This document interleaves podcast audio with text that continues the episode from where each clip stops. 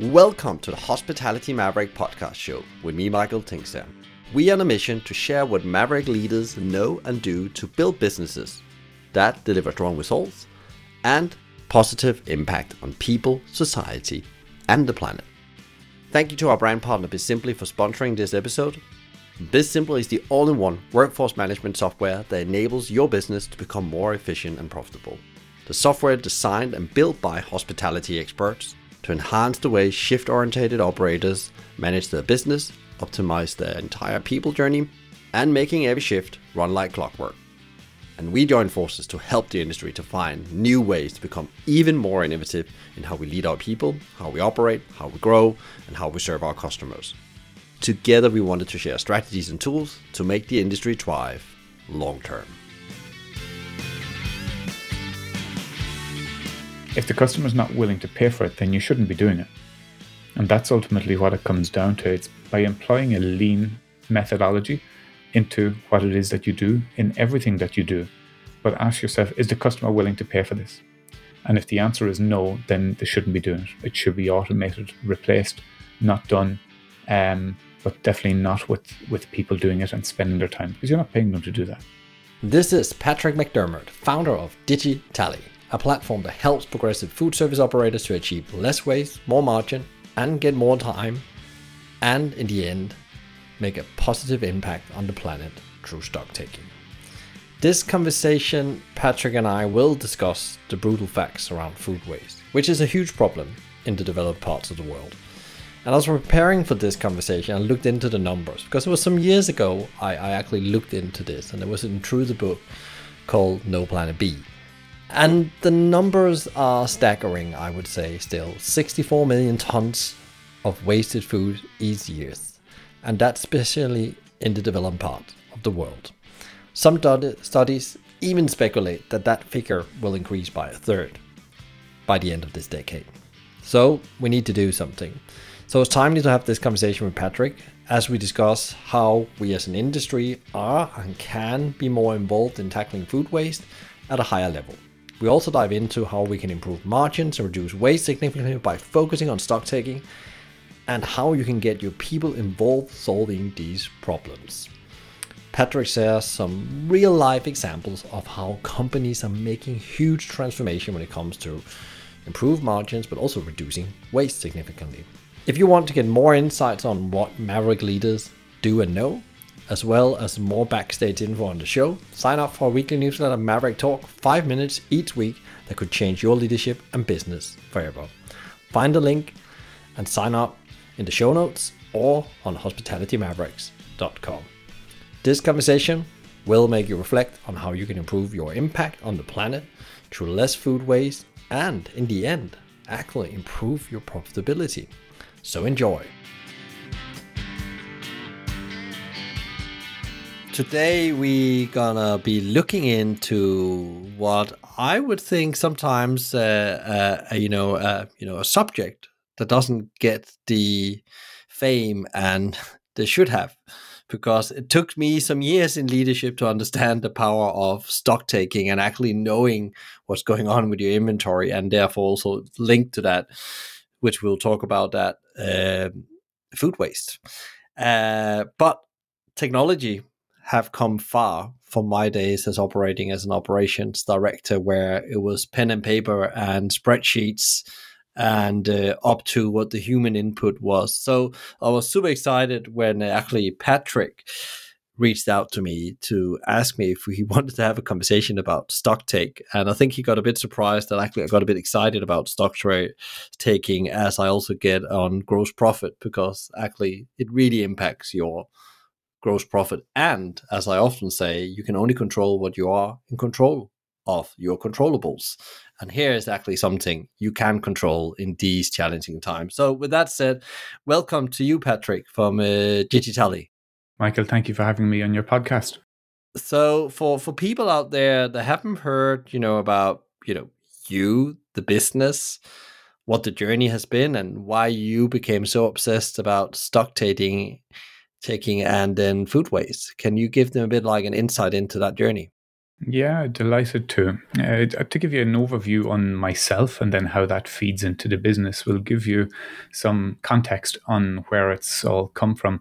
Uh, my own background is in hospitality, in hotels, and in Michelin star restaurants in Dublin. Um, that was for four years. Then on cruise ships for five years, uh, where I was working with Cunard Line um, all those years ago. So it's a great way to see the world and get paid for it. And then I came to Galway in the west of Ireland for a weekend. And 19 years later, I'm still there. Um, I started up a business called stocktaking.ie. Uh, you uh, introduced me as uh, a, stock control type of person or stock taking uh, fanatic. It's um, it's not a sexy subject, but yet it's a necessary evil for for de- delivering on a profitable business. So with the stock taking, we started originally with uh, hospitality businesses, and then moved into retail, um, and now we're one of the largest providers of stock taking services across Ireland, uh, where we go into a retail store and we scan barcodes, um, and then give reports, both itemized, which would be used for online retailers, and then also financial, which will be based more on management reports and results. So it's all about the margin. And what we found in recent years in uh, in premises in Ireland was that a lot of the symbol store groups, so your convenience stores and supermarkets, they were taking out some of their retail stock and they were putting in delis. Now, the delis operations in Ireland, uh, they, they're not as widespread in the UK. But essentially, what the deli counter in Ireland is, they um, they have ready-made sandwiches made to order, and they then uh, have ready meals as well. So it means that someone, as opposed to buying in a bottle of Coke and selling a bottle of Coke, now they're buying in baguettes and selling it as 15 different things. So as a result, when a production of food takes place, the margin changes and it goes up and it goes down. Uh, and a lot of head scratching can happen as a result. So what we said is, right, well, rather, there's an option here in order to look and drill down into margins. But the way that the retailers were doing it was with pen and paper, writing it down, then putting it into a spreadsheet. And then they had issues updating costs. Then uh, whoever was doing that in a site, the person would then leave. Then they start all over again. And then it's too busy because somebody's missing or somebody's um, uh, not made it into work today. So it wouldn't be done for another week. And as a result, week after week after week, it went on and the stock take wasn't done. And then when they do eventually do one, they get the result the following week. And the result is not what they expected. So on their POS system, it was telling them that their scanning margin was, let's say, 50%, 20%, 50%, 70%, whatever it was. But yet they were five points below. And they were saying, but, but my system told me that I should be getting a higher margin. Our point is, it should, it will tell you what you should be getting, but it won't tell you what you're actually getting. And the only way to know that is by doing a stock take, as in to count it. So that's where DigiTally was born out of the necessity to count and report on non barcoded items, such as food, um, because that controls your margin. And that's what a lot of hospitality and food service businesses need to do. That's what they live and die by. And how, how does that work in, in, in practicality then? And what do you need then? Do you need to put all these things into the system? How, how does it automate anything? How do you help them with uh, solving this pain point? Yeah, there's a couple of uh, key uh, parts to DigiTally, which is number one, it's incredibly simple to use. Number two, it's very easy to get information in and out. So if there's an existing system in place, or even if there's an existing Excel spreadsheet in place, we take that information, all the product and pricing information, put it up to the cloud, and then it's downloaded to a mobile device. And then it's made very intuitive for them to be able to count, sync, and the information is available in the cloud. It's very, very easy. That's for from the food. For beverage, we do we connect scales with a finger scanner with a tablet so they don't even need to touch the tablet. They simply uh, put the bottle on the weighing scales and then it automatically goes directly into the tablet. So again, it just really streamlines that process for the operator Because let's face it, there is no value in people spending their time in counting stock. And the value is in analyzing the results, not in collating or second guessing the validity of the results. And it's certainly not in counting. What has been, um, you know, one of your key learnings as you've been rolling it out? Because you you are in with some really interesting brands as well, working with them, solving this problem, which I guess there has been some huge learning as you roll out the systems with them. Yeah, because with food businesses, the margin goes up and down, and these businesses need to be in control of that margin because they live and die by it.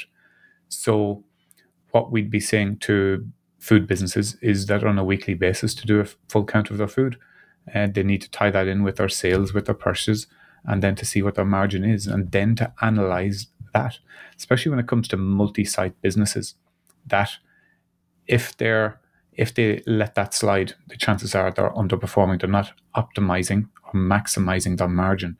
And when that's not happening and someone's not actively looking at it, then there's going to be a problem for that business because over time it will the margin will go down and down unless it's addressed. And especially now in the last 12 months, when there's been inflationary pressures, there's been staffing shortages, there has been increases in, in energy. Um, and all of these eat into the margin bit by bit. So if people aren't doing a, a, an actual live margin, then that's a problem. And one of the things we found, Michael, was that um, even within businesses, that there are different margins. So, for example, you could have a, a hotel that has three to four different margins that they should be reporting on. What I mean by that is if you are doing an all over margin on your food, um, but you're also including your tea and coffee in that, we'd be saying have your food as your food, then separate your tea and coffee because you could be getting a 85 90% margin on your coffee, uh, whereas your food, if you're looking for a 70%, uh, and if your coffee is included in that, you're inflating your margin. So separate it. Likewise, if you have banqueting in place or conferencing, we'd be saying to keep to transfer the stock to that uh, outlet and then you're getting a separate margin for your banqueting to make sure again that the margin is being addressed correctly and we even have it with businesses that look at it for their for their ice cream that um, for the soft serve ice cream um, if you have someone who's a bit more generous shall we say in their portion control they will end up destroying your margin in one day it'll go from being a high margin product what the supplier says should be given down to um, it's just over break even because they're allowing someone to give an inflated portion, which then negatively affects your cost. And if you don't know that it's been negatively affected, you can't do anything to address it. So it's very much about information, Michael. And it's very interesting, especially around ice cream as well, because that business quickly disappears in my experience as well, both been in more artisan ice cream, but also milkshake and ice cream at a McDonald's, where actually McDonald's you were forced, you were trained to weigh every ice cream you made. Because that was like part of actually monitoring. We got the yields out of what we needed to. Uh, and actually, that's where you know if the, you don't do that, the profit goes straight away, very very quickly, on half of tank of uh, ice cream. And another thing, another thing is there with the banqueting, and I, have I've seen the same with events where we had this huge revenue stream on events, and we just thought that was great. And then when we started separating out the uh, the we called it the gross profit or the margins on what actually it cost us to make these events from a labor point of view and a food cost point of view and the waste we had on the back end of that because we were often in a buffet situation or making too much food because we couldn't run out of food. That would be terrible. And we found out that these events we shouldn't be doing that anymore because that's not our main business because we are we are throwing money at this and it's great fun but i mean it's, it's distracts us from our core business which is running cafes so yeah just just very very interesting like sometimes you run after the revenue but you don't really have the means or the take the time to analyze are we actually making money on this revenue yeah yeah so the by what's measured is managed and um, there's uh, what's very important for a business if they're expecting a 70% margin, we'll say, but they're only getting 67, for example, they need to, first of all, know that they're only getting 67. If you leave it until the end of the month or the end of a year, then a longer period has passed. You need to be able to close that gap to what I would call an acceptable level of variance. That there will always be issues with portion control, there will always be issues with food waste. But when you're managing them, you can then look at reducing that margin. Now, a great example that I had recently was with one of our customers that they'd their stock take religiously every Wednesday. Uh, on the Thursday morning, all of the managers dialed in. They could all see each other's result. And then they had to give two, two suggestions as to what they were going to do the next week in order to address the shortfall or to or a solution as to what they were going to do in their site in order to to maximize the margin. And as a result, there was a combined sharing of information. It was open, it was competitive, but it was also keeping the managers on top of their game. But most importantly, it's involving your people in decisions within the business. And when there's buy in combined with accountability, it's a great way to be able to get people more on board. Uh, and again, it's good for business. And and could you, you know, there's no doubt about like we, we we are definitely trying to sell that stock taking is a great thing. Both you and I are really on board on that. Um, but what is there any great examples you can give? Like say, okay, uh, you maybe not, maybe some some business cases where you've gone in and said this was the situation, this was the journey, this was the transformation that happened, and there was this gap we closed, and what that meant for the the business financially. Yeah, there was a, a business that we uh, are working with, and we done a survey across uh, a uh, hundred of their sites, and the the results there was a combination of very positive results, which I would uh, say are tangible and intangible. The tangible was that there was an increase in margin across the board of 1.1%. There was a saving in paper as in because we're printing out paper every week of over 87,000 pages you know, for the year. And then when it came to the amount of hours that were saved, uh, were over 26,000. Now, it's not that these hours were actually saved and banked and it's added to your balance sheet at the end of the year. It's that the person who's working the four hours a day, rather than spending four hours per uh, week, or sorry, per day on counting the stock that week, uh, it's now taking them an hour. Uh, and so those three hours were then put, freed up and making that person more efficient. The intangible, and as well, we have it with cases when it comes to food waste that by using DigiTally is uh, an increase or a reduction in their food waste of up to 72%. And again, the information is there and it's visible. So I can tell you a little bit more about that. But with the intangibles is when it comes to updating prices. Um, you might say, well, you have to update prices. But if you already have a system in place, an electronic system through purchasing or procurement, it's already there. But people shouldn't be updating that manually. There's accuracy. We have it that people can verify their count in 10 seconds, that they can see if there's a discrepancy by using um, what we call dynamic headings. So straight away you're able to spot if there's errors, but it's only in seconds. And then the ability to act on your information. If you have all the information presented in a very simple way, it takes the operator less skill to see where the fire is. So by making that information right up there and at front, it, it means that you know exactly where you stand at the end of uh, an inventory period. And what is it like? Uh, you know, how often should you do conduct stock taking? You talked in your example about once a week. There was a, a company doing it, but is that the best way of doing? Is like, is there like a rule of thumb that how many times should be doing your stock taking every day? I've been in businesses where we did it every day on on certain groups of products. Yeah, it, it does really depend on the business um, because uh, uh, cafes, restaurants, hotels, food service, um, uh, bars, they will all have different requirements. Uh, they'll have different levels of skills and experience in house. They'll have different systems in place. When, from a professional stock taking side of things, when we are doing this uh, in my other business, uh, we say when we're working with people for the first time, we'll start off by sending our people in. We do a stock take once a week for four weeks. After those four weeks, we have three sets of results, as in four stock takes, so three sets of results, and we can then see what exactly what our margin is in one week, make changes, tweaks, adjustments, review what it is the next week, do the same, same the next week, and then we can say, right, we now have three sets of results.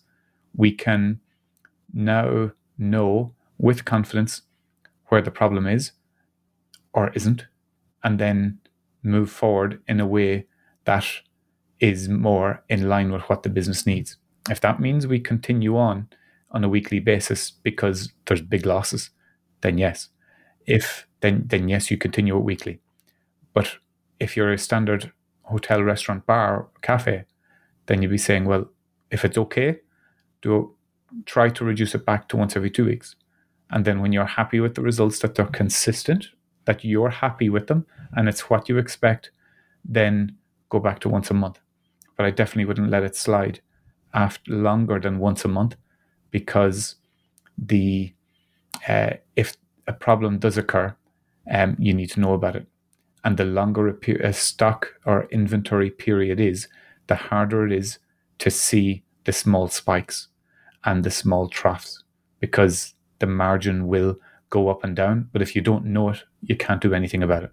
What is um like you know typical when you start doing stock taking? My experience is that what are the typical barriers when you do that, especially when you're coming from a situation where you might did it once a year. That's often what I've seen. You come into some place and then you find out there's one big stock taking once a year, uh, and then you want to principle go from that to really be in control of your your top items.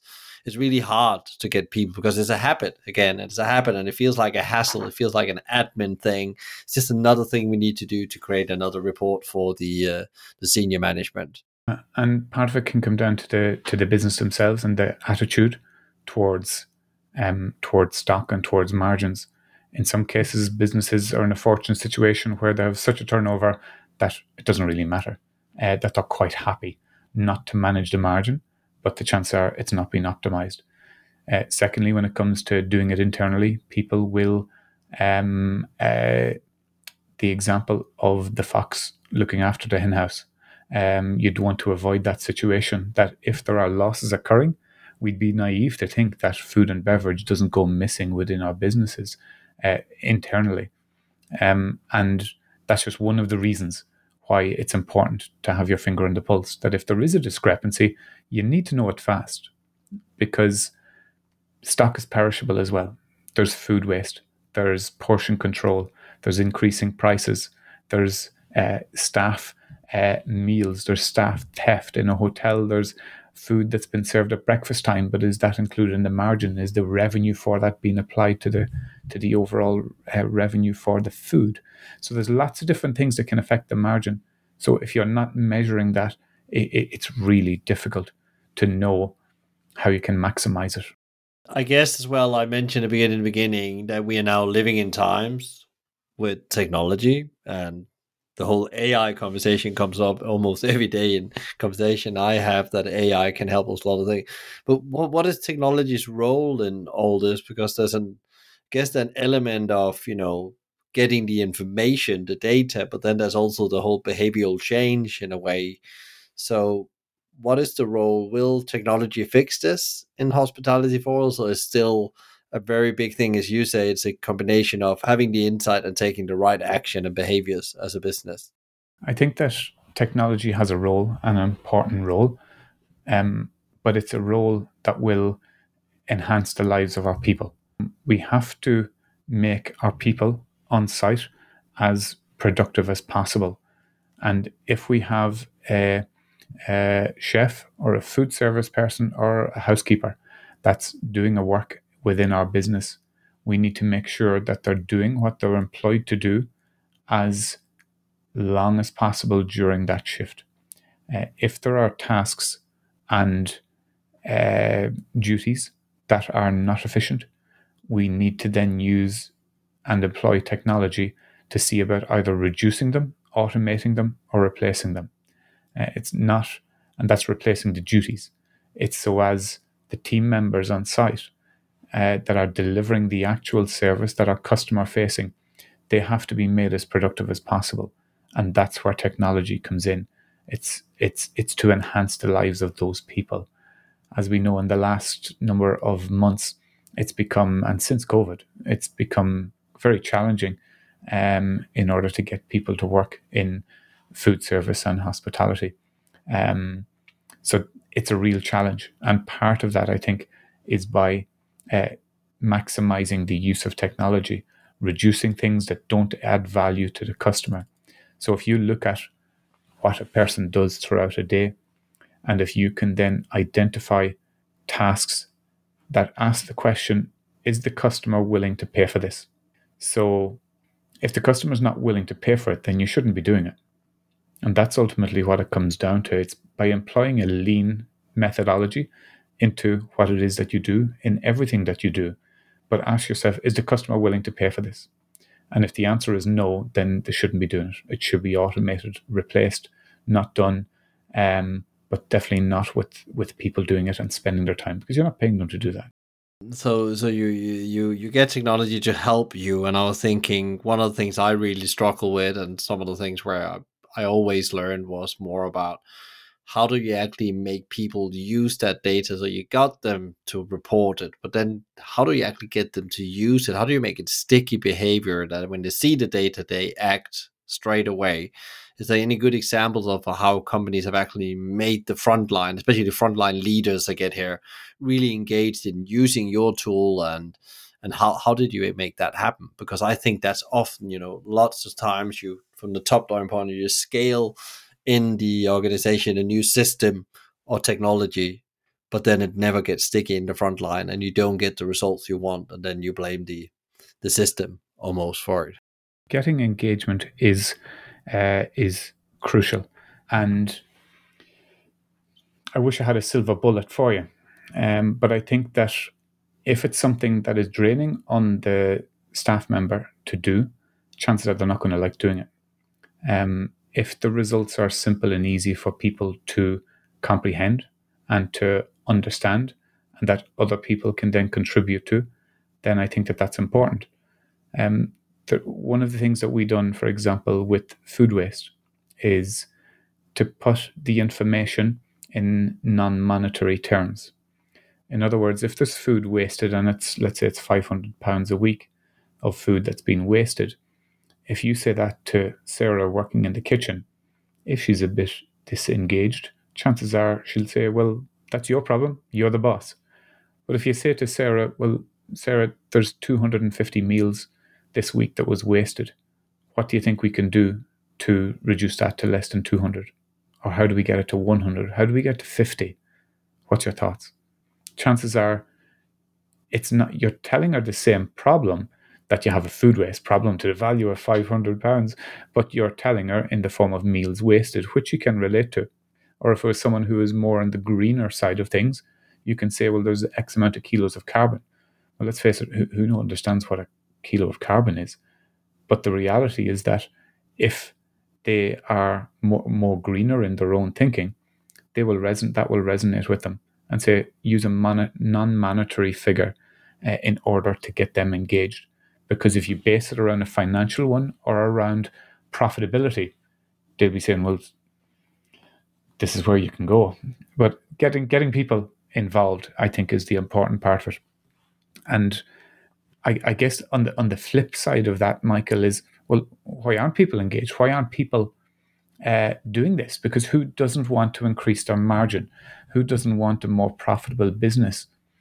But the reality is that uh, all of us as business owners and as operators, we can be caught up in the daily whirlwind of looking after today, what's happening tomorrow, and then making immediate decisions around that and not taking the time on what's important.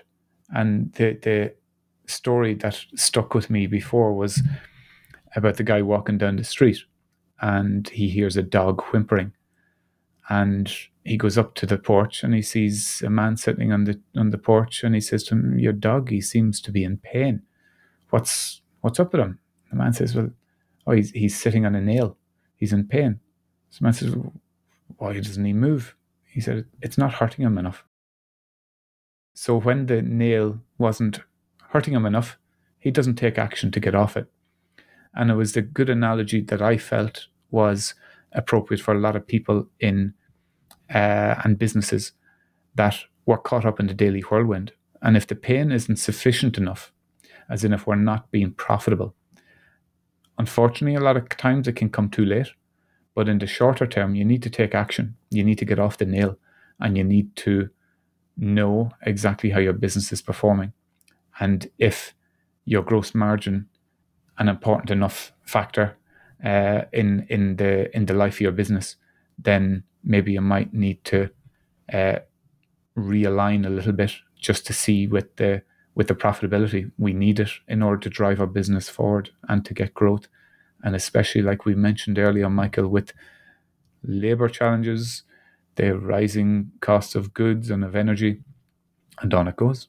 It was very interesting as you were saying this uh, thing about the, the the engagement a bit as well and understanding that pain has to be big for people to move sometimes and you know we are even driven by pain or pleasure that's how the human works so if you can touch that pleasure center you can maybe get people to do something that they may and actually it's all about how you articulate those kpis and you were so spot on and I don't know if you ever read the book that's called The Great Game of Business. And it's centered around some very known principles that you actually educate your employees on um, business. And then you, uh, you know, you make sure it's very clear when people knows the business rules. So knowing the rules of business, just to clarify that, that's the rules of profit and how you make profit in a business and how you actually create a gross profit and so on.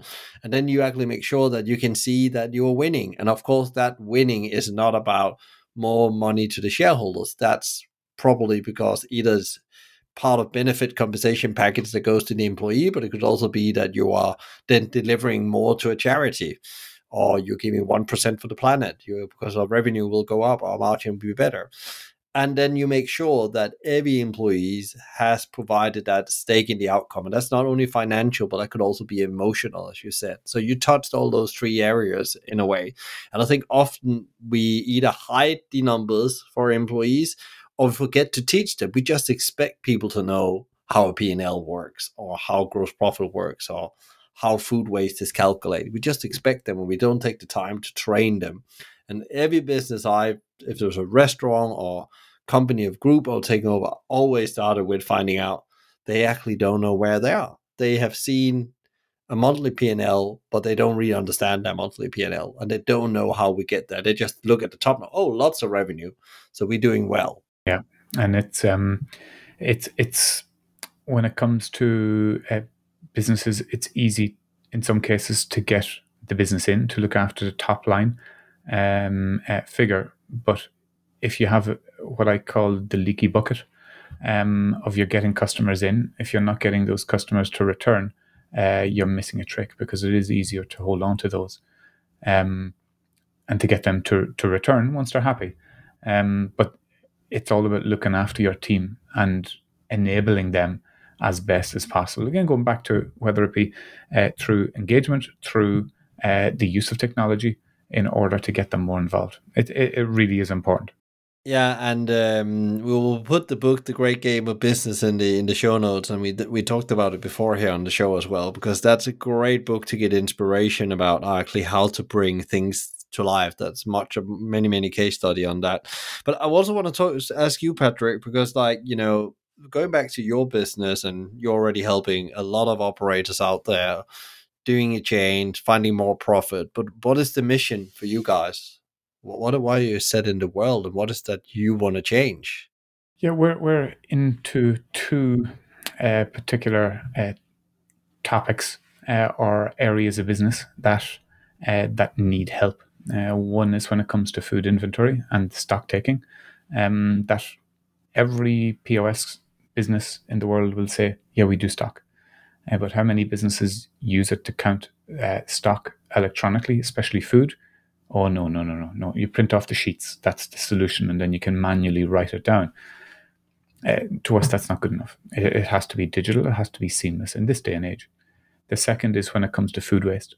Uh, that uh, the the food waste problem in uh, in the UK alone, it's 19 billion pound problem. That's with a B billion, which, if that was eaten, would result in 15 billion meals a year. So that's enough to feed the UK population three meals a day for 11 weeks. If that's not enough of a problem for someone to sit up and to say, my God, that's that's big. That's it. That we we have a problem here, and it ties in with the uh, with the inventory side of things. That if you're not getting the correct margin, there's something happening within your business that you need to correct. The chances are there's a strong possibility that it's food waste. That if the, the, the, the WHO World Health Organization says that uh, 33% of all food is wasted, as in it's not consumed. And a more recent one has said it could be as high as 40%, which again is incredible. And it's not all food businesses' uh, fault, but they we'd be naive to think that it doesn't happen. So, what drives me uh, in DigiTally is by combining the profitability, food waste, it means that you're reducing that gap that businesses have in between what they should be getting in margin, the theoretical margin, versus what they're actually getting. And if you can put an element of that with confidence to say, well, I know that 1.5% is food waste. Yes, it does happen, but we have it recorded, we have it documented, we know why it's happening. Because if you just say now 500 pounds of waste, um, hopefully it'll be ne- less next week. That's not good enough we'd be saying you need to know what's been wasted, as in the product, why it's been wasted, the reason, as in is it out of date, spillage, overproduction, or uh, and then ideally who's wasting it. And it's not to say going back to Sarah in the kitchen, Sarah, a girl, there's no food waste recorded, slap in the back of the hand, uh, that's not good. No, it's to say, Sarah, can you tell me there's five people working in this kitchen? There's only yourself that's entering in waste. Do you know why that is? Guys, we all need to be recording waste. There's nothing recorded at breakfast time. And up until 12 o'clock in the day, there's no food waste been recorded. Why is that? Oh, yeah, he can now see this. So that's important. So by combining that, it means that you're addressing it.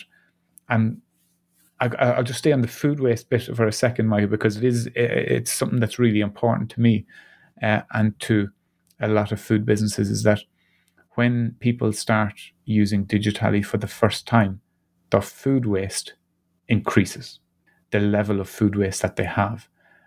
And it's not that they start throwing out more food, it's that for the first time, there's an element of buy in that they feel comfortable and confident in being able to report on their food waste.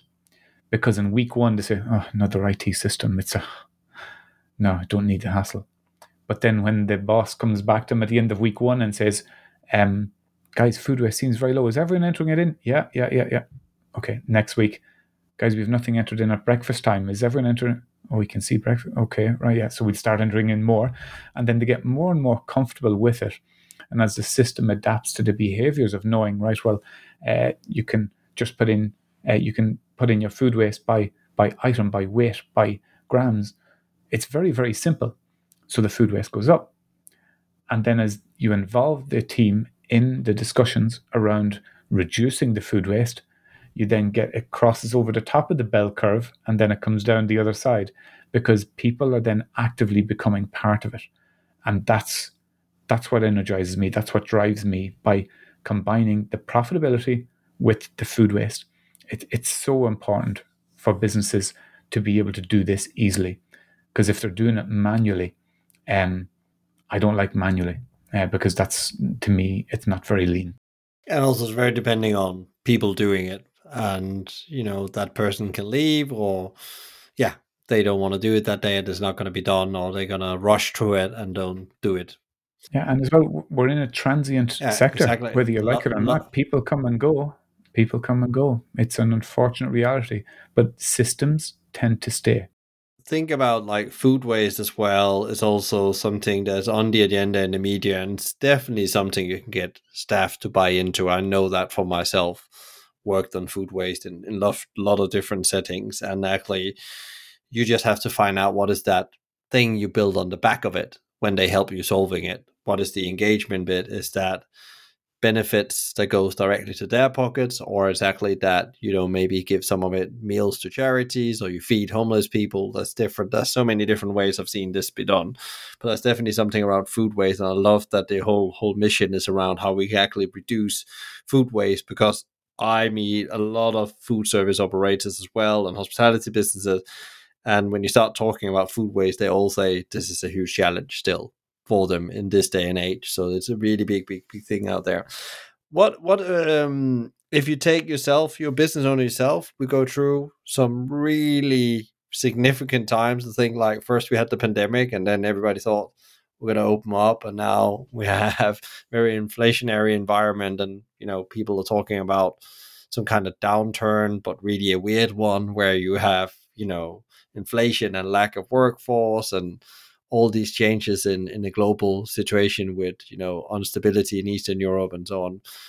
What have you been learning as a business owner yourself? Because uh, most people I meet think that it's a very different environment we operate in. I'd say to number one is be as lean as possible. Uh, number two is to know your figures, that you you know where increases are happening, uh, and as the unfortunate reality is, as or the cost of raw ingredients go up, you have that has to be reflected somewhere along the way. There's only so much that you can be um, allow that to edge into your margin. So if it is, you need to take action quickly, and ultimately comes back to the to the consumer that ends up paying.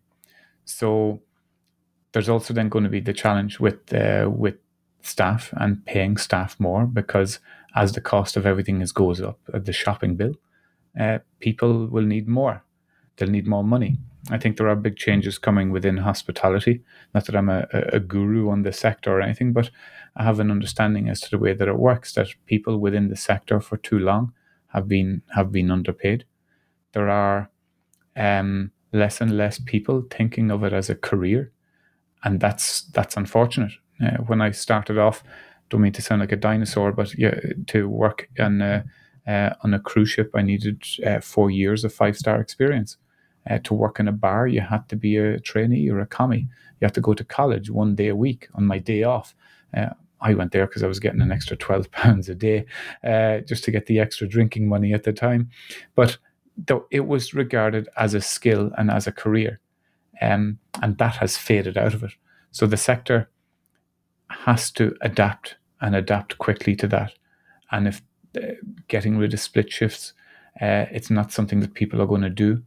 And I think a large part of this was driven by the pandemic, that people like their weekends. They like um, being home in the evenings, especially when it comes to families. So people will have to get creative with their schedules, with the way that they manage their people. It's going to be a lot of it will be coming down to that as to how quickly they can address those shortfalls. So I think again, knowing your numbers, getting your people optimized, be lean. Uh, th- these are really crucial parts of uh, uh, driving a hospitality and food business forward. One of the things I really also want to ask business owners about right now, and is also about you know, there's a lot of hard decisions that has to be taken all the time, and I guess that you also have been through plenty of them running your own business. But how do you actually make hard decisions? That could be in any area in your business, but how do you actually get to that is successful? What is your process? With hard decisions, when it comes to them, um, the good thing about them is that they make you think, and that you make they think a lot more critically. Uh, mainly because there's either more money or more consequences on the line, and but the reality is that uh, hard decisions tend to be based more on your values uh, and as a result, the result out of them tend to be better for you in the long term. Whereas the fast decisions that are uh, easy and convenient, they tend to be based more on feelings, and over the longer term, uh, aren't good for you. So hard decisions is very good um, because it makes you think, and anything that makes you think can only can only be a good thing. But easy decisions, whether it's uh, having a chocolate bar, um, that's easy, it's convenient. Um, but is it good for me in the long term? It's like the apple a day makes a doctor go away, or make the makes the keep the doctor away. So it's well, if it's if I substitute the apple for a Mars bar, uh, will that move me closer or further away from my from where I want to be? But it comes down to your values. If your values are uh, aligned with where you're going, then the harder decisions will result in a better decision, and the easier ones be the less significant ones because you'll make less of them on feelings and more of them will be on values as to where you're going. So it's super interesting because also you I think it goes for everywhere. In all your decision, you actually sometimes just jump to your automatically decision of what you feel for, but actually you haven't thought it through. And often that happens with hard decision as well. Hiring or firing is a great example where I often have been saying, "Hey, let, us just wait a second. This person has maybe done something they shouldn't have done." but how many times have they actually done that and how often have we actually seen them doing other things that's in disalignment with our values because there's some really a value values driven decision that's very quickly is driven by emotions as well where it's like but i don't like that no no no but uh, i know it's not okay but could be that we just need to see it from the other side as well and like that's really a good example of somebody that is sitting and pulling back on that decision actually you find out it's a good thing we didn't do that because then we've lost that person we spent four years on just like one mistake. And, and, that, and that's a very bizarre way of saying it, but that happens often. I've seen. Yeah, it's one of the the things that you know to say. What would you tell your eighteen year old self, and that kind of question that you hear people coming up with. But what I find is that as as I get older, like I'm only mid forties, and but what I find is that uh, with my older, more crankier self, that uh, I tend to become wiser because I'm always learning. But uh, what I, f- one of my biggest um, inabilities in the past in work is to be able to set it, it goes back to your exact point of uh, with people is separating the person from the role. That what you what you hired is a role a person to fulfill a role. But what we do is we don't uh, measure the result of the what you hired in the first place and instead if you ask someone how's john doing? you say oh he's a, he's a nice guy. He's doing this great and he's doing whatever. Okay in comparison to the role that he was doing uh, that he was hired to do how is that working? Mm, well his skills aren't up to it or no i don't think he ever worked in that place because if he did he would have known this. You know we we look at the person based on our feelings and an inability or an unwant to address the harder issue. It's the harder decisions. Make it on your core values, but get the people together that's going to buy into that. Because if you're going to be hiring them and keeping them with you because they're nice and because you're a nice boss, um, because we're all nice people, let's face it, uh, we have to be, we have to separate the person from the role. Yeah, that's a really good, really good advice as well. Um, do you have other like top advice for for leaders that is building um, business as a force for good? And within that, I always say, of course, it's profitable. Yeah, yeah. Look, I'm no I'm no business guru, but like yourself, I, I, I like to learn.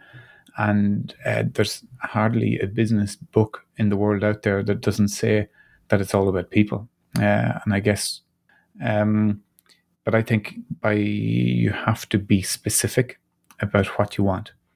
Um, but part of that, uh, by being deliberate, you need to ultimately you need to know where you're going. That if you have the destination in mind, as in I want to uh, make this amount of money, I want to world domination, I want to have this, do that, whatever I want to be. In, when you know what that is, whatever that is to you, that you've defined. That's okay. Once you know that, you can then get vivid and clear and have the clarity in your own mind and your communications to deliver that. Because then you'll you have a better chance of getting it. Because uh, if you're uh, coasting uh, through day to day, unintentional, not having goals, not having uh, a path to get you to where you want to go, it can be uh, it can be a real challenge. Um, and the years will pass. Uh, you'll just be, as I say, coasting.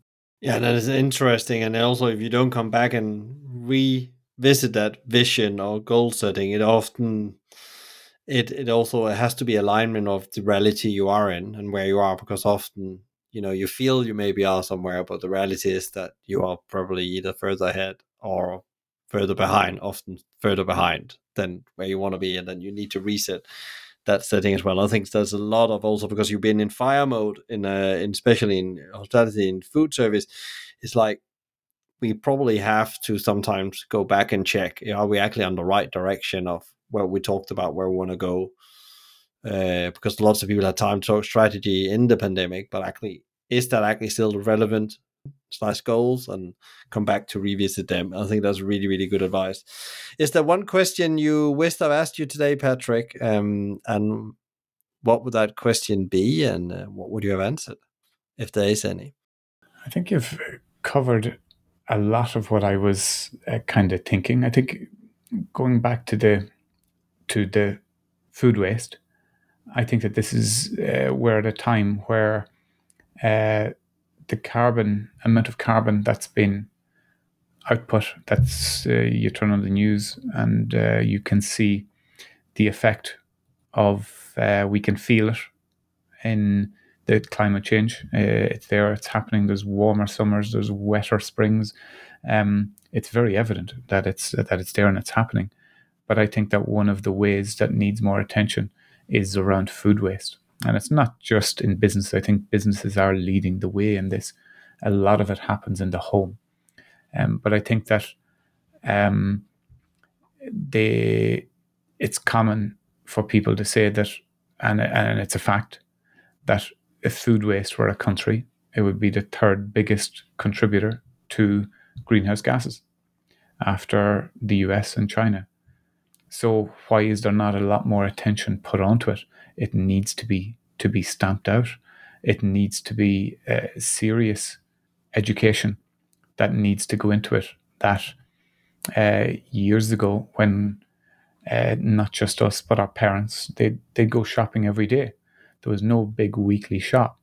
It was you go and you get what you want, you bring it home, you cook it, and then you eat it. If there was anything else that was with it, you would it wouldn't go to waste, certainly not. But now we have the big shop. Uh, we have to buy more. We have to have bigger fridges. Uh, and as a result, things spoil because you forget it's there. But we, we all have a responsibility to address the amount of food that we waste um, because it's better for us as a, as a occupier of the planet. Uh, it's, it, it's really important. So I think food waste is where uh, businesses are leading the way um, but it needs to trickle down to the consumer. And, and awareness is crucial. So it's about scaling that story and actually getting people's awareness, I guess, not just like businesses. It's not just what you do, but also how can you actually make the consumer more aware about the impact of their behaviors are having. I, I really, really like that. Um, where can people find you and connect with you and learn more about the, the work you do? And also listen listen into your new podcast you know because you have a brilliant podcast as well that's launched recently food service matters. That's right. I started food service matters uh, recently um, uh, which is uh, gaining traction. We won't be catching up to your uh, uh, level yet just yet michael so you're you're quite safe. You always have to start somewhere you know. I got to start, and that's what comes down to the the point we had earlier. It's it's small steps um, and one at a time. Um, uh, so one small bit. So where people can contact me is through digitally.io. Contact, look me up on LinkedIn. Patrick McDermott is my name from DigiTally. I'm happy to connect and to have a conversation with people. Because um, again, it's it's all about helping other people. I'm happy to do so. Great. Thank you so much, Patrick, for, for coming on the, the show and sharing your insight and knowledge and your journey. Uh, I send you and the team power and energy for, for the time ahead to be able to fight food waste foremost. Michael, thank you very much. I really enjoyed the conversation, and thanks to your listeners who uh, hung around until the end to listen to me babble on. I really appreciate that you're listening in. So, if you enjoyed today's conversation, please share with others, rate or give a review, or subscribe to one of our channels, which all can be done via the website hospitalitymavericks.com. I believe that reading the right books is key to become a better leader. So I've helped you with a curated list of some of the best books to improve yourself, others, and the organization. Find them on hospitalitymavericks.com. A big thank you to Bizimply for supporting us, bringing great insights, strategies, and tools to help leaders to become better every day. Check them out at bizimply.com or on their socials at Bizimply or BizimplyHQ. You can also email them directly at podcast at bizimply.com. Thank you to Fina Charlson, who is the show producer from the podcast Collective. If you have any ideas and feedback for the show or other thoughts, reach out to me via LinkedIn or via my email, michael at hospitalitymavericks.com. I'm Michael Tingsager, and you've been listening to the Hospitality Maverick podcast show. Be Maverick.